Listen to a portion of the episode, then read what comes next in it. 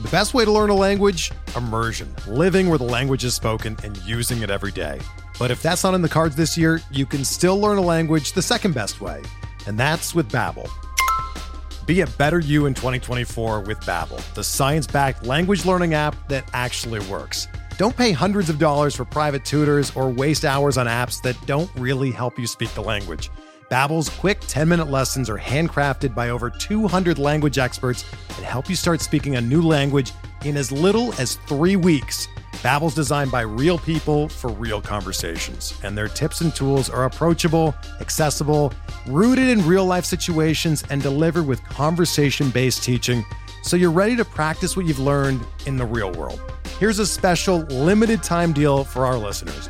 Right now, get up to 60% off your Babbel subscription at babbel.com slash bluewire. That's 60% off at babbel.com slash bluewire, spelled B-A-B-B-E-L dot com slash bluewire. Rules and restrictions apply. This podcast episode is brought to you by Coors Light. These days, everything is go, go, go. It's nonstop hustle all the time. Work, friends, family expect you to be on 24 7. Well, sometimes you just need to reach for a Coors Light because it's made to chill. Coors Light is cold lagered, cold filtered, and cold packaged. It's as crisp and refreshing as the Colorado Rockies. It is literally made to chill.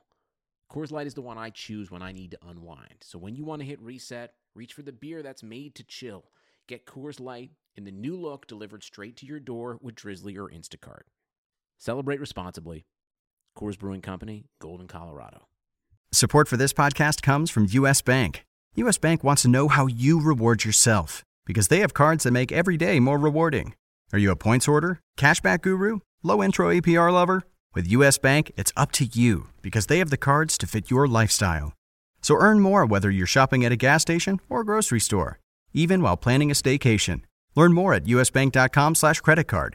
U.S. Bank credit cards are issued by U.S. Bank National Association ND. Some restrictions may apply. Member FDIC.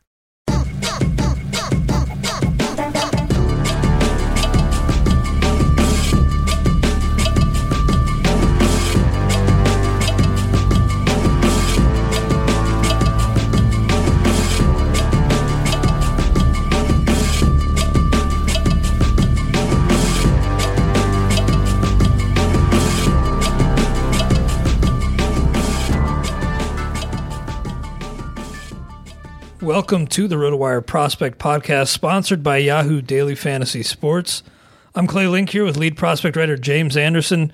James, you threw out a question on Twitter looking for mailbag questions, essentially, and so that's what we're going to spend the bulk of the time doing. But I want to talk a little bit about the first week of action for Nick Senzel. It's been uh, it's been fun to watch, and we've seen a guy like Vlad Jr. kind of scuffle to begin his major league career. Great to see Nick Senzel hit the ground running yesterday, notwithstanding. Uh, Mike Fiers. I don't, I don't want to get into it, but it is good to see Senzel hitting and back atop the lineup today.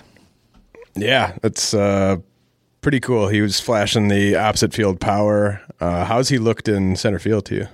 Good. His very first game, he made a nice running catch. Just looks not out of place at all. He's nothing spectacular yet, really, but uh, making all the plays he should.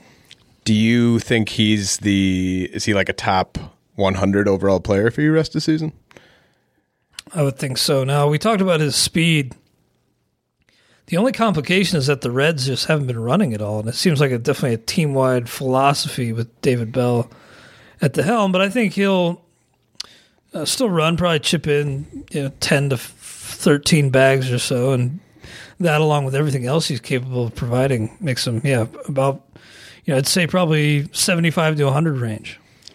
Yeah, I would agree. And the fact that he's hitting atop the order, I mean, he could he could approach 80, 85 runs if he stays there all season. And I, am with you. I think that that's the right range on the steals. I mean, the home runs already off to a quicker pace than I thought he would be. I, I think I predicted he'd hit around 18 when we talked about it last week.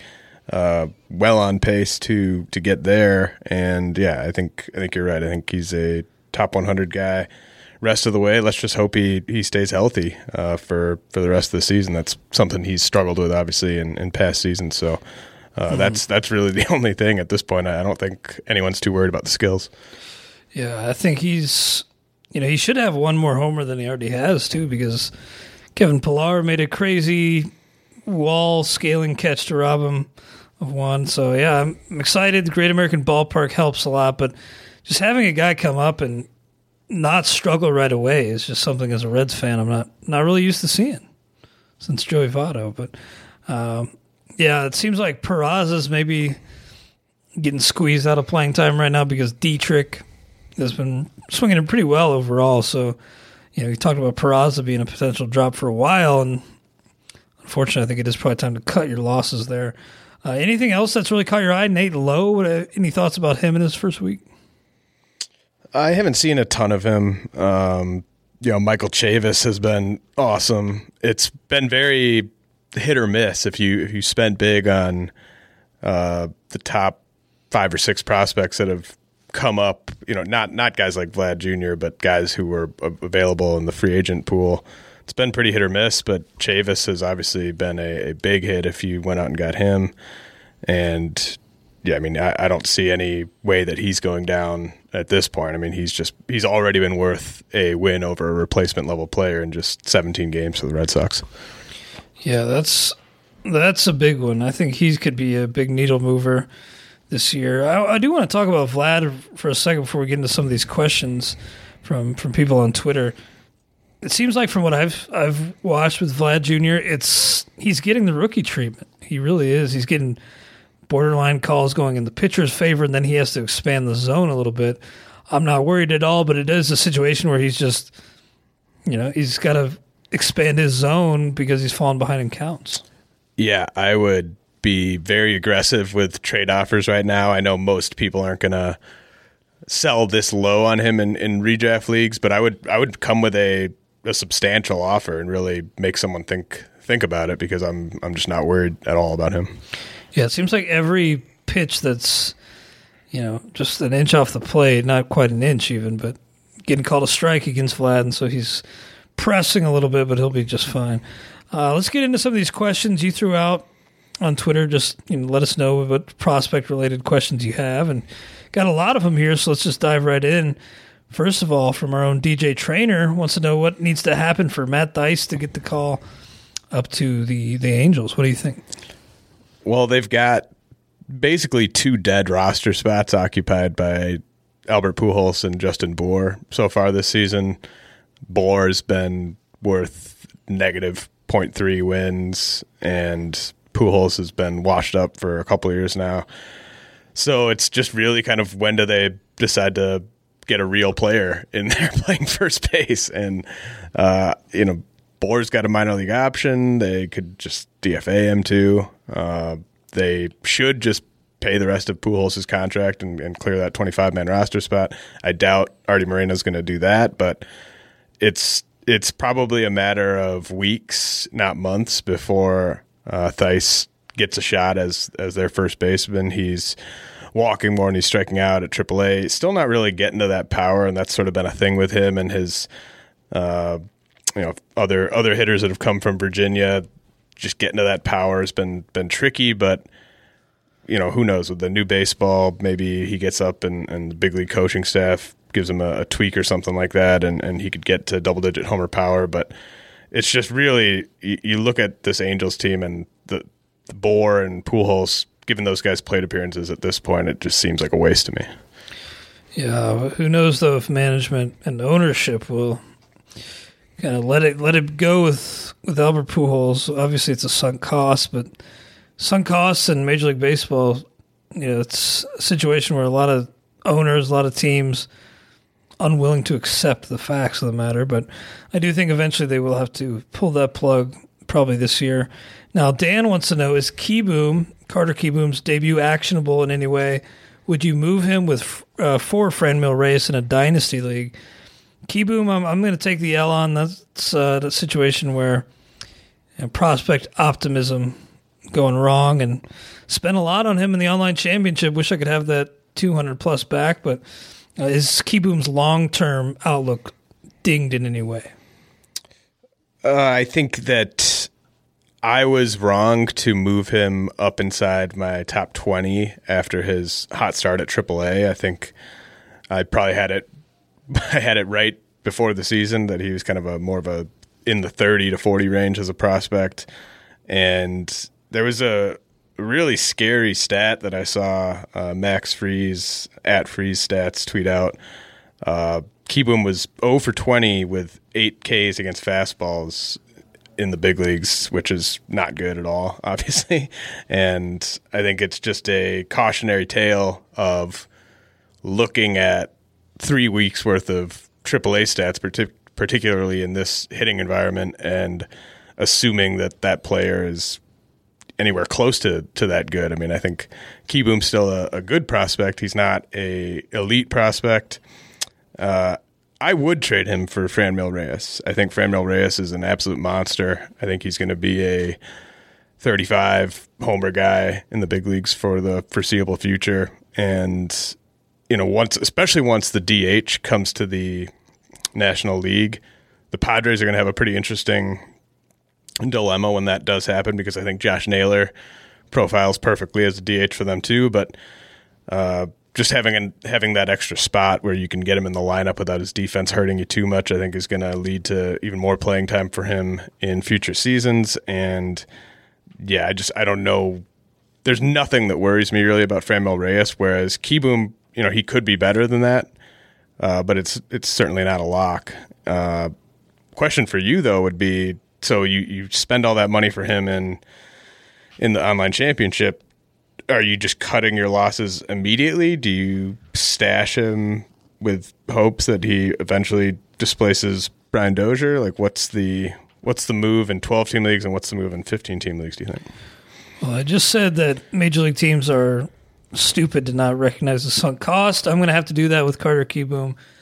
It's a 12 teamer, the online championship, so that makes it easier. I'll, I'll cut my losses. Probably try to add a starting pitcher at 15s. It's a little harder, but uh, not a must hold for me. I, I, think you'd probably just cut bait because if you wait a week to do it, you're just kind of you're costing yourself a week to speculate on a guy. So um, even in 15s, I'm probably leaning toward cutting. I think that's I think that's pretty good advice, and it, you know someone might just scoop him right back up the next week for uh, a low bid, but I don't think you can really worry about that. It's you know there were encouraging quotes from from the Nationals where they were like I think David Martinez told him, "Hey, you're going to be back up soon, and you'll be up for good soon." Uh, I believe that to an extent, but soon could mean like three months from now. Mm. So, um, I think if you're in a in a 12 teamer, I think you're right. immediate cut. 15 teamer, if you see something you like, I wouldn't hesitate to have him be the corresponding drop. What makes it easier, I think, too, is just how deep the middle infield is in, in 12 teamers. You know, I, seems like every 12 teamer I'm in, I just have too many capable middle infield guys already. Well, and Howie Kendrick is another um, sort of part of this puzzle to me. I mean, he's off to an amazing start this season. He's, uh, I think, you know, X stats loves him and, and all that stuff. So that's another just body that is going to probably require plate appearances over the next couple months. Mm-hmm. Yeah, and Franmil Reyes, I'm with you. I have no real concerns about him whatsoever. He got off to that slow start, but he was crushing the ball. He just ran into a lot of bad luck. Now his luck has turned, and he's he's got like 11 homers or something. He's, yeah, he's, he's and he's uh, let's see, he's 11th in xwOBA, and I mean his home runs. He's one of my favorite power hitters to just go back and watch the highlights of their home runs because he just gets everything and it just goes yeah. goes forever. When I see on Twitter that he hit a homer, the first move is to go to the MLB app, right. try to see the highlight. Uh, now, what about this from Dan? Is Patrick Sandoval interesting to you? I don't know anything about Patrick Sandoval, so what do you think, James? Sandoval was a pitching prospect that the Angels got back from the Astros for Martin Maldonado last year. Uh, he was promoted to AAA last week. Low 90s fastball. He's got three quality secondary pitches. The delivery to me, it, it looks pretty relievery. Like I, I, I think a lot of scouts probably still peg him as a reliever long term. But I think what we've seen, at least so far this season, is that he's been able to make that work. Like the command is is a little bit better than than you would think by just watching him pitch. And I I mean I think he could be a, a number three starter, and you know he's one call away from being at the highest level. Uh, I don't think he's quite a top 200 prospect for me, but on the next update, uh, I mean, actually, I probably already have him in like the top 250, but uh, you know, I think he's a borderline top 200 prospect, uh, upside of a mid rotation guy. The strikeouts maybe oversell the stuff, but he's he's fairly deceptive. Uh, so definitely, definitely not just a, a blip. I mean, I think he's he's a legitimate prospect. Nice. Well, before we move on, a quick note from our friends over at Prize Picks. Tired of the grind of trying to, to win on DraftKings or FanDuel, spending so much time trying to set the perfect lineup only to fall short of winning big? Well, our friends at Prize Picks have created the most simple and fast daily fantasy game. All you have to do is choose over or under correctly on a fantasy point projection to win. Uh, no competing against thousands of pros while trying to meet a salary cap. With Prize Picks, it's just you against the projections. Prize Picks has new boards of selections up every day covering players from Major League Baseball, the NBA, PGA, NHL, UFC, NFL, and NCAA football, and more. They are also the first DFS site to allow you to make cross sport entries. So you can go under on Durant while taking Tiger on the over. Prize Picks really is daily fantasy simplified. Visit rotowire.com slash prize picks to sign up now or use promo code WIRE when you download the Prize Picks app.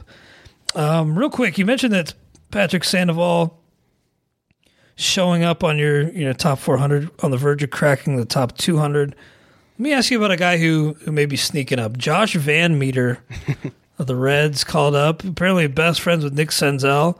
Wasn't even invited to Major League Camp for spring training. The the Reds broadcast was pointing that out, and it is pretty crazy that this guy couldn't even get a look with you know in big league spring training. Then he goes down to AAA and just kills it. So, are you buying into what Josh Van Meter has done so far? Well, the reason we're doing a, a mailbag uh, podcast is because I'm working on a, a, pretty huge update to the top 400 where I'm going to be adding over 50 prospects. Van Meter's one of those prospects that I will be adding. And it's really, it, it's just that the production was so crazy at AAA that you really can't ignore it. 30 games, 13 home runs, uh, really solid strikeout rate, uh, 430 OBP. I mean, tough to overlook that type of production. And he stole five bases. He's already stolen a base in the majors.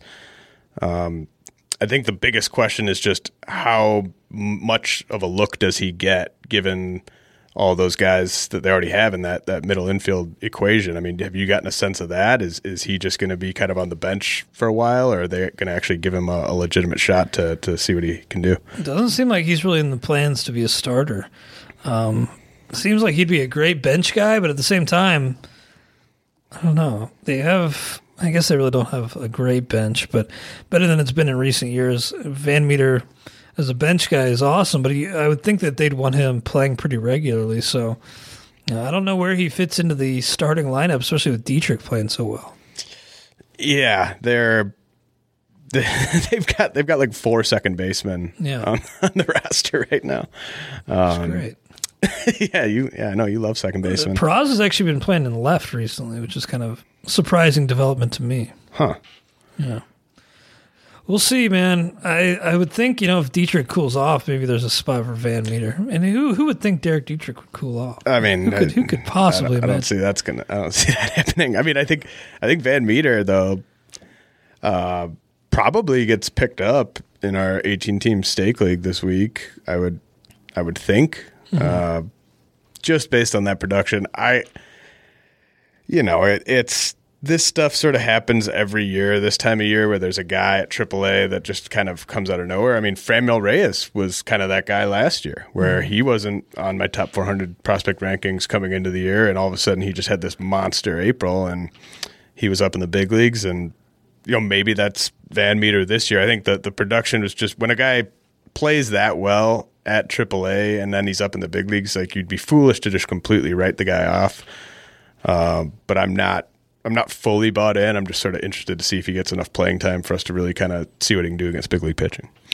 Yeah, been a guy off the bench the first few games. We'll see if he gets a start anytime soon. But um, yeah, I think he's he- getting. I think he's getting his first start today. Is he okay? That's sweet.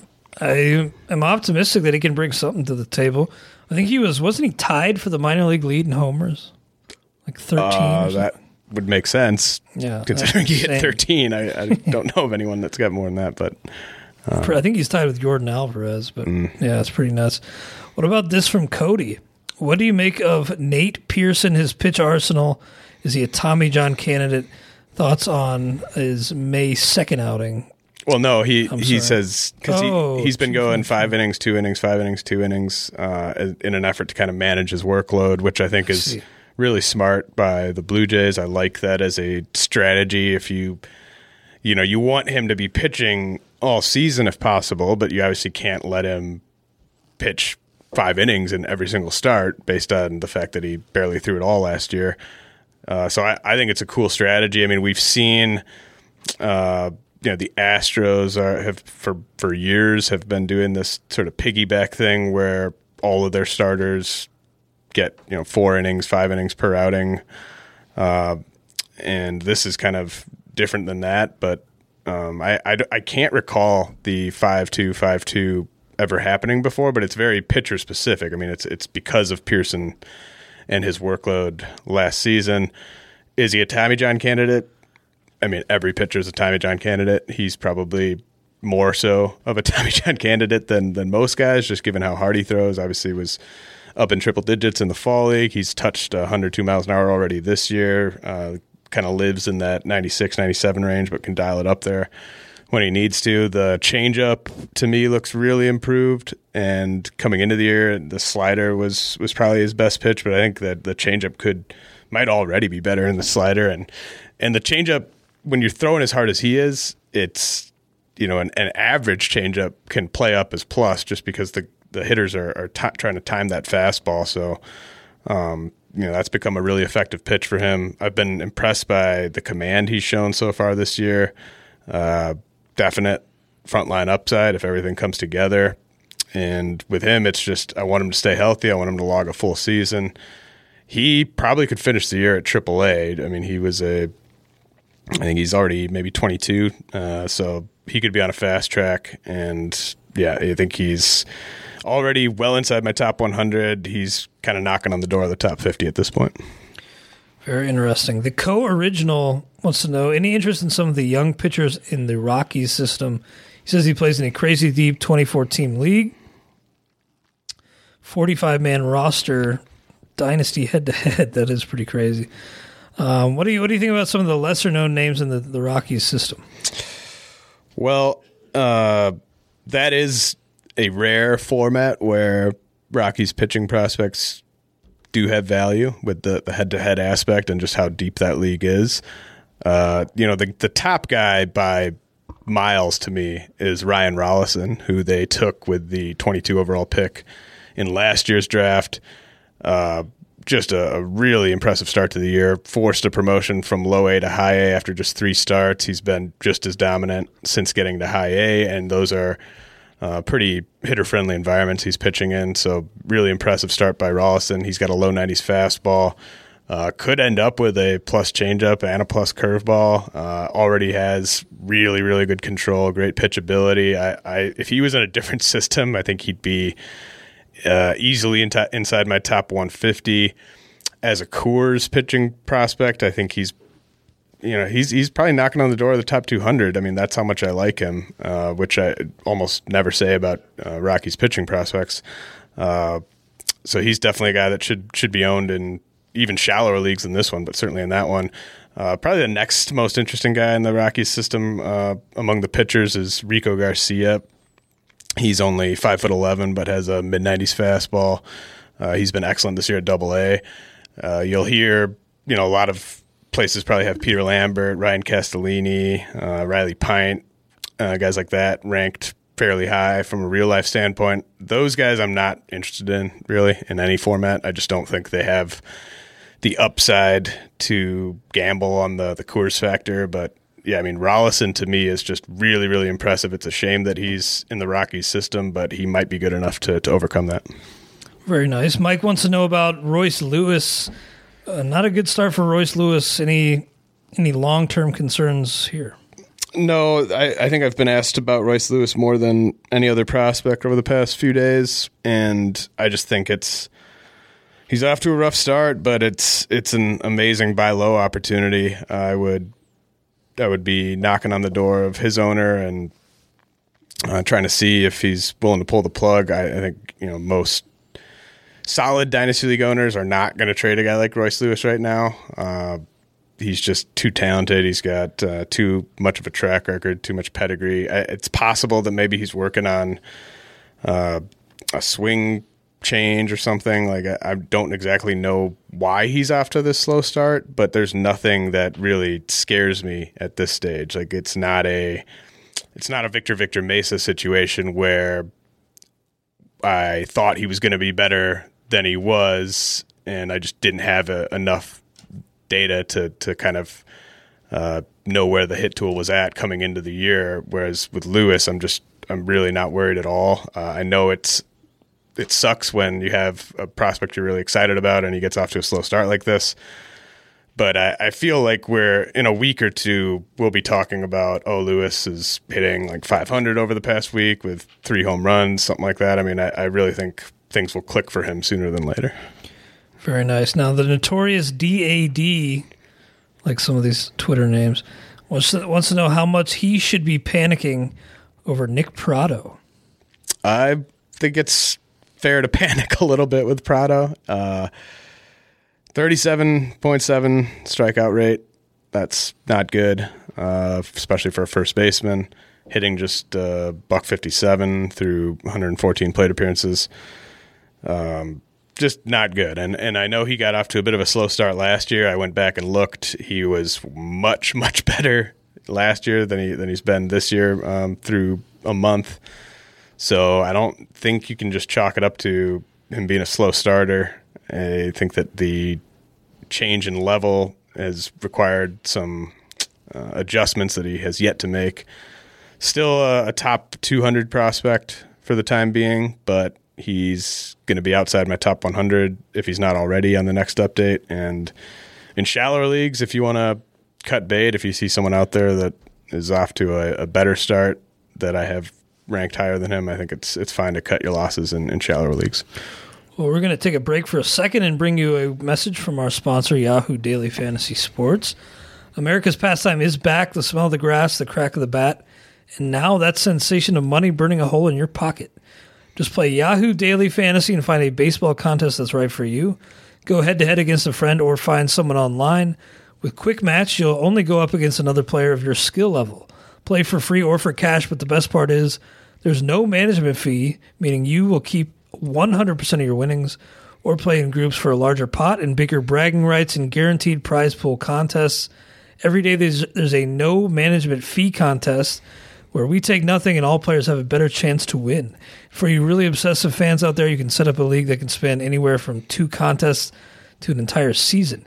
Yahoo Daily Fantasy is easy to play. Just deposit some cash Choose a game and get to winning. So come make a deposit and get started. Use promo code ROTO25 for $25 in free play with your first deposit. The sooner you get to playing, the sooner you can get to winning. Go to yahoo.com slash daily fantasy today.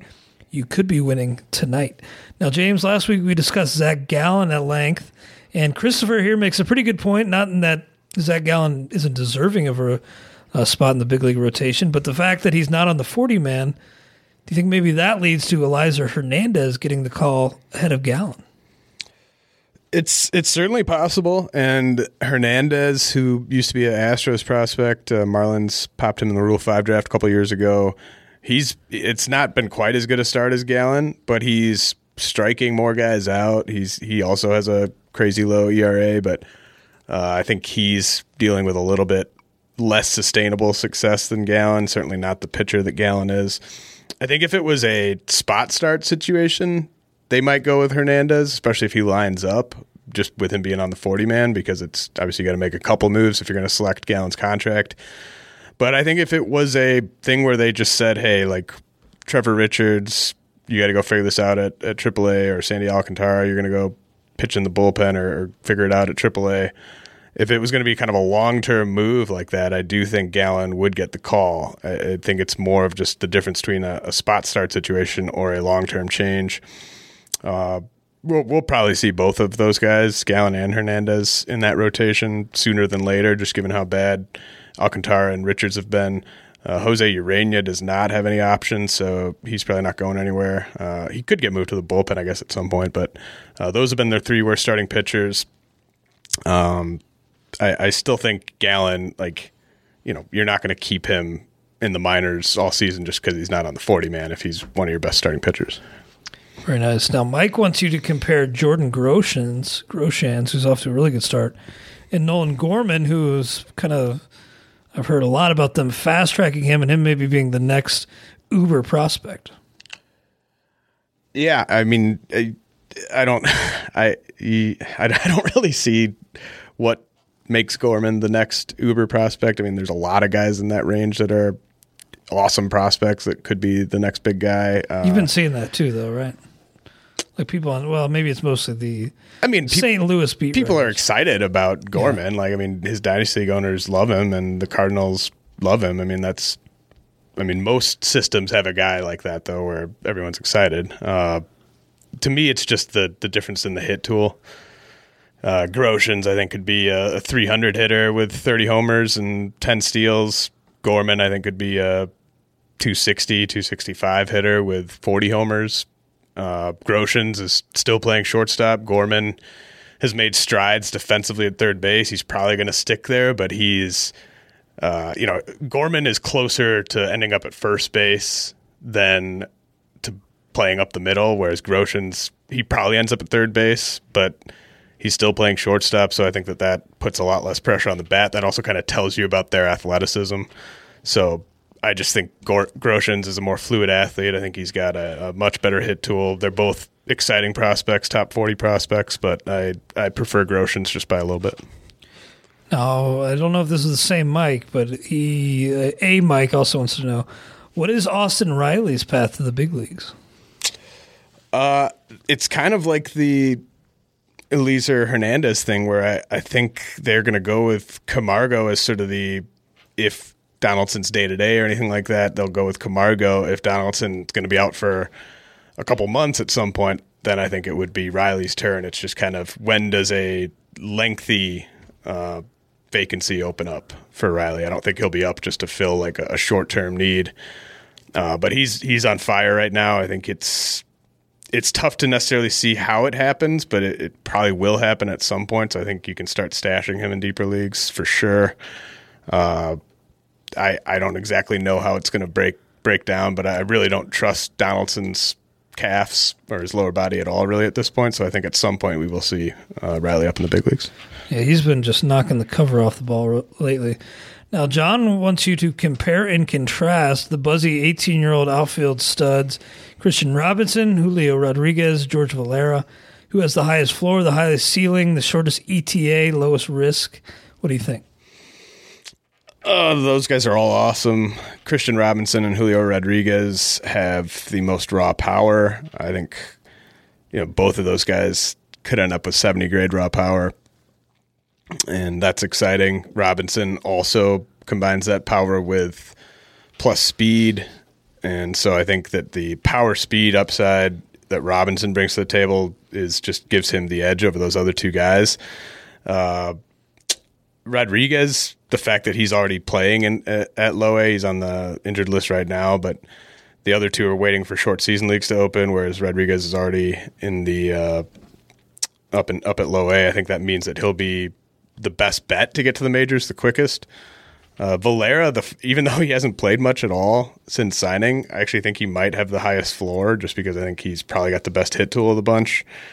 Uh, so I go Robinson for ceiling, Valera for floor, Rodriguez for shortest ETA. Uh, probably, probably Rodriguez for lowest risk too, just because we've seen him had success against against low A pitching, but. Um, I mean, they're all high upside guys. They're all high floor guys relative to how young they are. Um, so you really can't go wrong with those three. Derek wants you to rank these three shortstop prospects: Brayan Rocchio, Freudis Nova, Marco Luciano. What do you think? Uh, well, Rocchio's not going to end up at shortstop most likely. He's probably a second baseman, but the other two could end up at short. Uh, Luciano, I think, has the highest ceiling. He's he's the top guy. Then Rocchio. Then a bit of a drop to Nova. I mean, Nova's been kind of a slow mover. Like he he's got a lot of upside. He's improved on a lot of things, but he still hasn't made his full season debut. We've been talking about him for a couple years now. Uh, so he's further down the, the top 400 than those other guys. Andrew wants to know what is the best way to go about finding value for guys like Tyler Freeman or Austin Riley?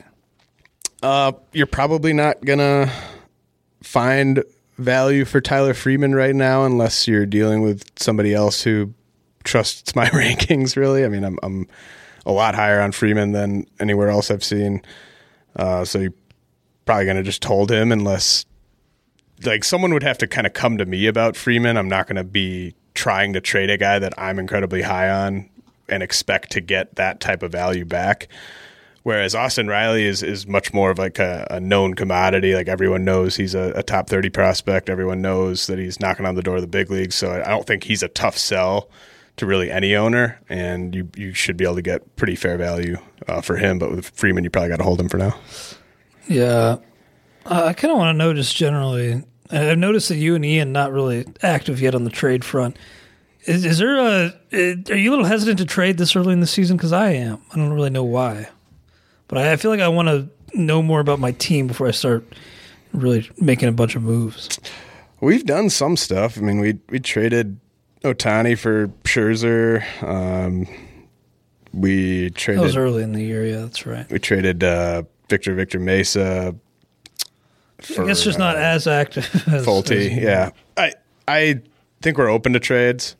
Um, you know, we were thinking about uh, approaching you about something, but I was just like, nah, Clay's not going to be, Clay's not going to be feeling this right now. Um, but let's use our time that. in better ways. Um, well, I mean, look, I, I guess I just want to really think about it. I don't want to shoot myself in the foot, well, and I also want to, you know, open things up to the whole league so that there's not people going, well, I would have done this, I would have done mm-hmm. that, I would have offered you this. I want to field all offers, then make my decision. There's so there's situations where I think you have to be aggressive about trading early in the season. Like if you if you went into the year with like a couple closers and end of the April comes and you don't have any closers anymore, then you you are going to need to trade for a closer if you want to be competitive in saves. Uh, you know, to me, like one of the philosophies I try to use when I'm trading, and this is especially true of of younger players, is I try not to trade anyone where I'm not confident of the type of player they're going to be. Like if if I think there's just all kinds of outcomes and they could be really great, they could just be okay. I'd prefer to kind of hold that player until I can get a better feel before I trade them away and see them turn into something that I wasn't really expecting. Uh, and that, you know, I think that's applies sort of to your fantasy team too. Like, try to let things play out to the point where you know whether you're a contender or or not in a dynasty league before you start making win now moves because sometimes guys will get off to like a, a, dynasty league team will get off to a really hot start through like five weeks think they're contending and, and trade all their long-term assets uh, to try to win now and then all of a sudden the guys that were performing well uh, to start the year cool off and they're like oh crap like actually i'm sort of middle of the pack and i just traded all my young players. Yeah I just mortgaged my future for nothing. Yeah. Yeah that's basically the spot i'm in in the RotoWire dynasty invitational where I don't really. I'm in second right now, but I don't really know if I have enough to be competitive. So I kind of want to see what happens. I don't want to, you know, give away a guy like Nico Hoerner or Mackenzie Gore for somebody who, you know, could move the needle a little bit, but eh, I don't know. You could probably you could probably get more than just move the needle type of guys for those two. You'd think some of the offers so far not not so much. um, that's all right though. I just, I mean, Hoerner is on the IL right now, so he's not really. Yeah, you don't want to trade. I mean, there's just, and this kind of dovetails into Andrew's next question. Like, what what is a good time to go all in and trade to get away a guy like Royce Lewis? Like, just don't trade Royce Lewis right now. Like, you, you can't trade Royce Lewis right now. Uh, you can't trade Nico Hoerner right now because uh, I think there's he's an ascending asset once he comes off that IL. Like he's going to continue to hit, and his stock's are going to continue to go up.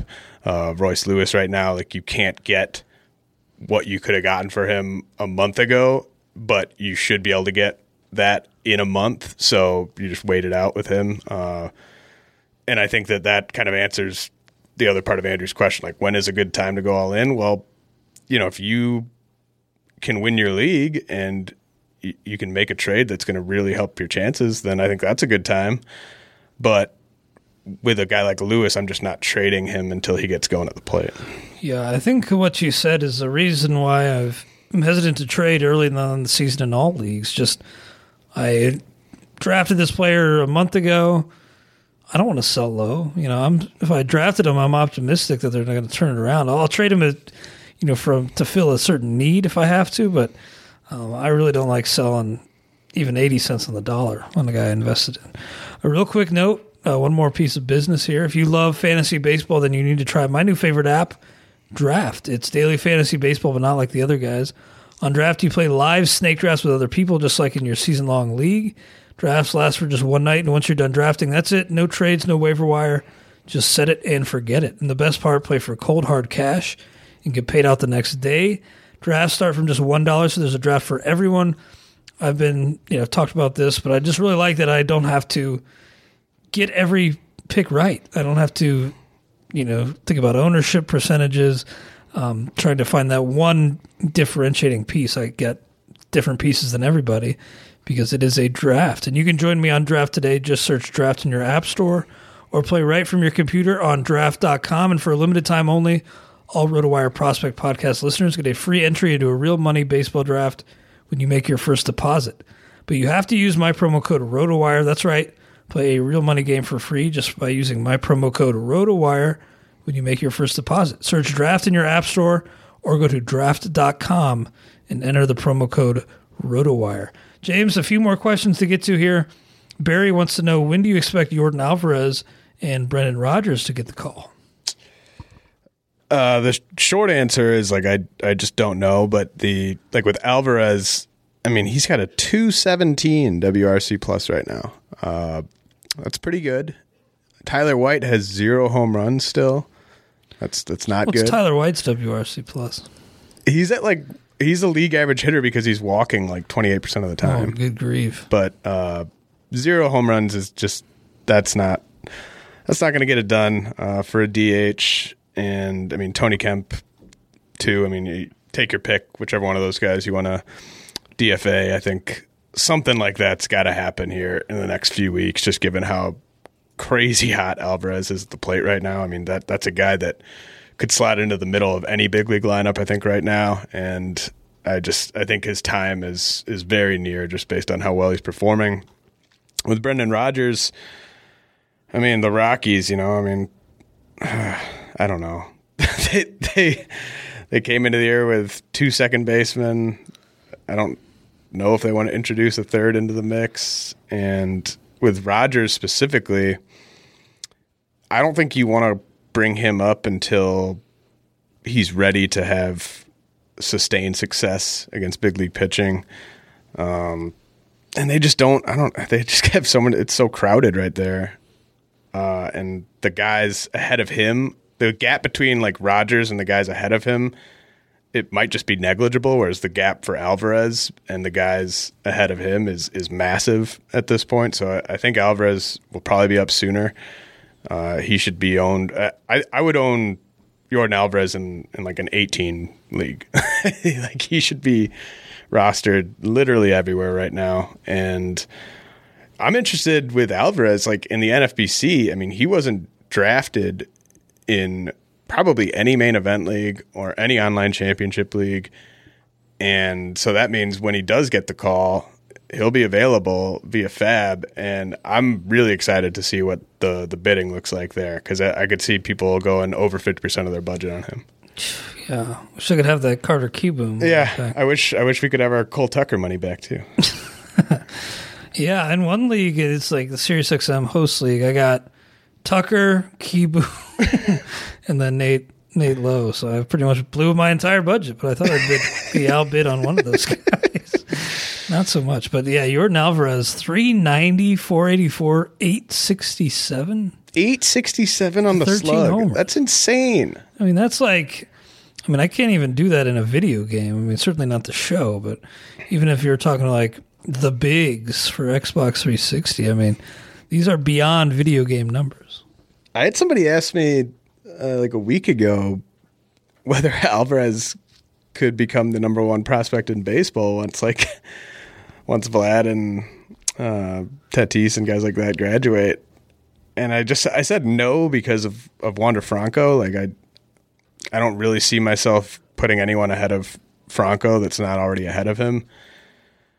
But I mean, it's not the craziest question. Like I thought it was crazy for a second, and then I was just like, well, I don't know. I mean, he's he might be the best hitter in the minors, and he's he's knocking on the door. So it wasn't it wasn't the craziest question I'd heard. Yeah, I'm trying to think. I know he's been long stashed in our 18 team steak league, but like if I wanted to try to trade for him right now, I'd probably just get laughed at. But um, I'm trying to think what it might take to get. That's the tough. Those are like the toughest players to trade for because like the owner is just so giddy about their stash and they're Yeah. so excited to reap the rewards and I got this guy for zero dollars or something. unless you're me and you are willing to trade Rhys Hoskins the day he gets uh, the call up uh, I forgot about that. That might have been worse than me dropping Bellinger.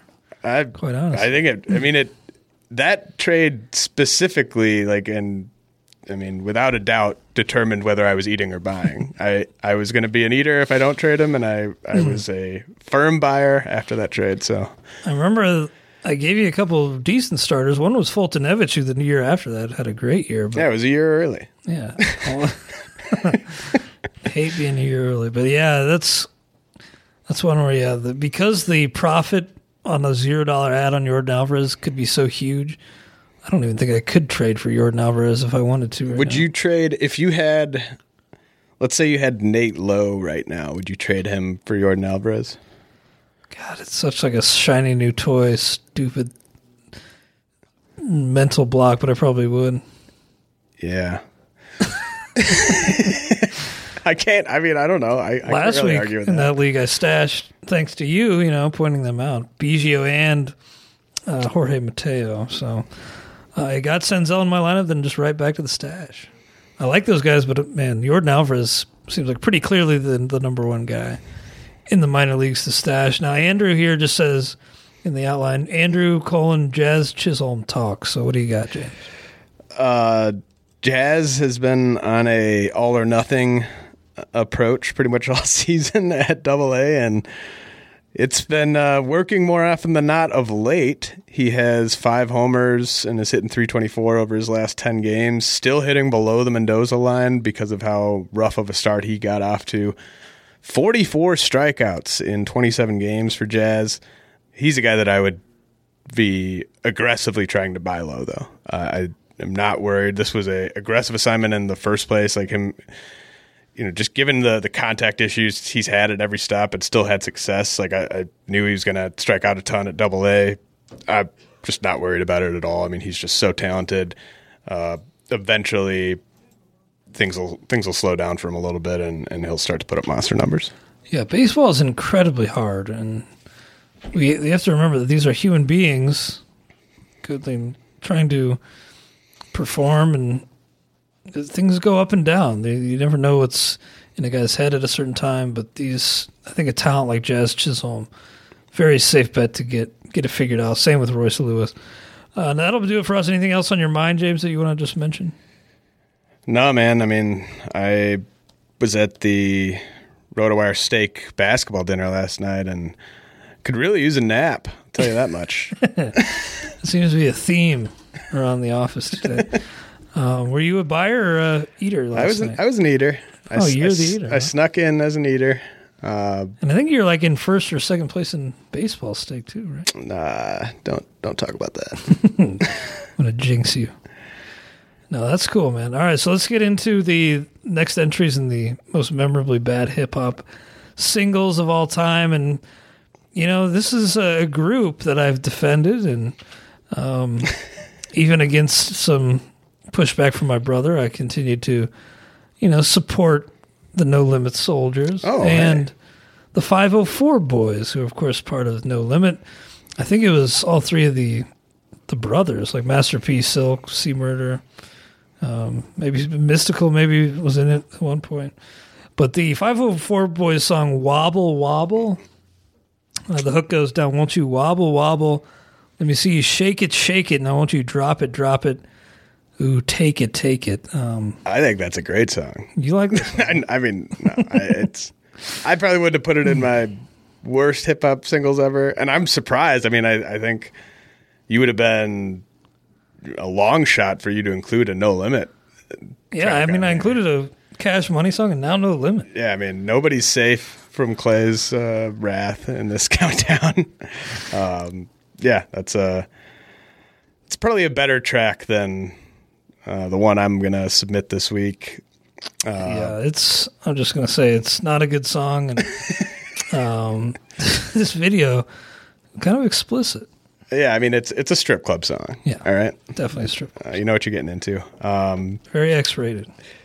my entry is "Love the Way You Lie" by Eminem featuring Rihanna. Oh God, that's. Oh man, that is a, just an atrocious. Catastrophic song, so bad. that one didn't even register because it was beyond, beyond. That's the type of song where, like, if Wobble Wobble like came on my radio, like in the car, I'd probably like let it play for a minute and just kind of like be like, "Oh, that's kind of funny," like, Yeah. and then change the channel. Like, if if Love the Way You Lie came on, I would like dive for the uh, next button and and risk accident at all costs to get that off the radio. Yeah, that's I blanked that out of my memory. Thankfully, I, I don't appreciate you bringing it back. um, I, don't, I don't know if Andrew's still updating the playlist, but hopefully not.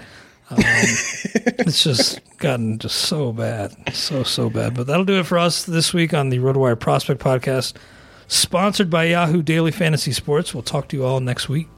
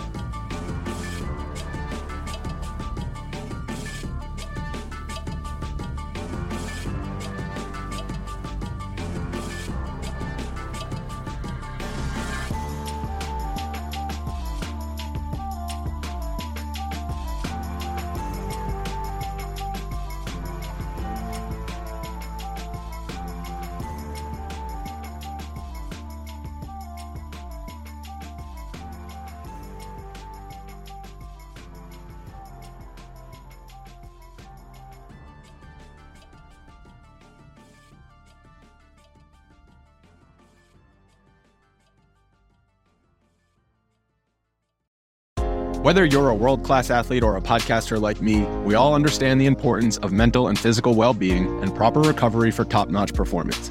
That's why I'm excited that Unifyd Healing is sponsoring podcasts on the Blue Wire Network. Unifyd Healing is a new and super innovative global network of wellness centers powered by Energy Enhancement System, or EE System. If you haven't heard of the EE System yet, then you'll want to listen up. This technology promotes wellness, deep relaxation, purification, and rejuvenation. Wherever you are across the globe, access to a center is easy and affordable. Interested in experiencing the EE System technology for yourself? Go to unifydhealing.com slash bluewire to learn more and find a center near you. That's unified, U-N-I-F-Y-D, healing.com slash bluewire. No material or testimonials on the Unifyd Healing website are intended to be viewed as medical advice or a substitute for professional medical advice, diagnosis, or treatment. Always seek the advice of your physician or other qualified healthcare provider with any questions you may have regarding a medical condition or treatment and before undertaking a new healthcare regimen, including EE system.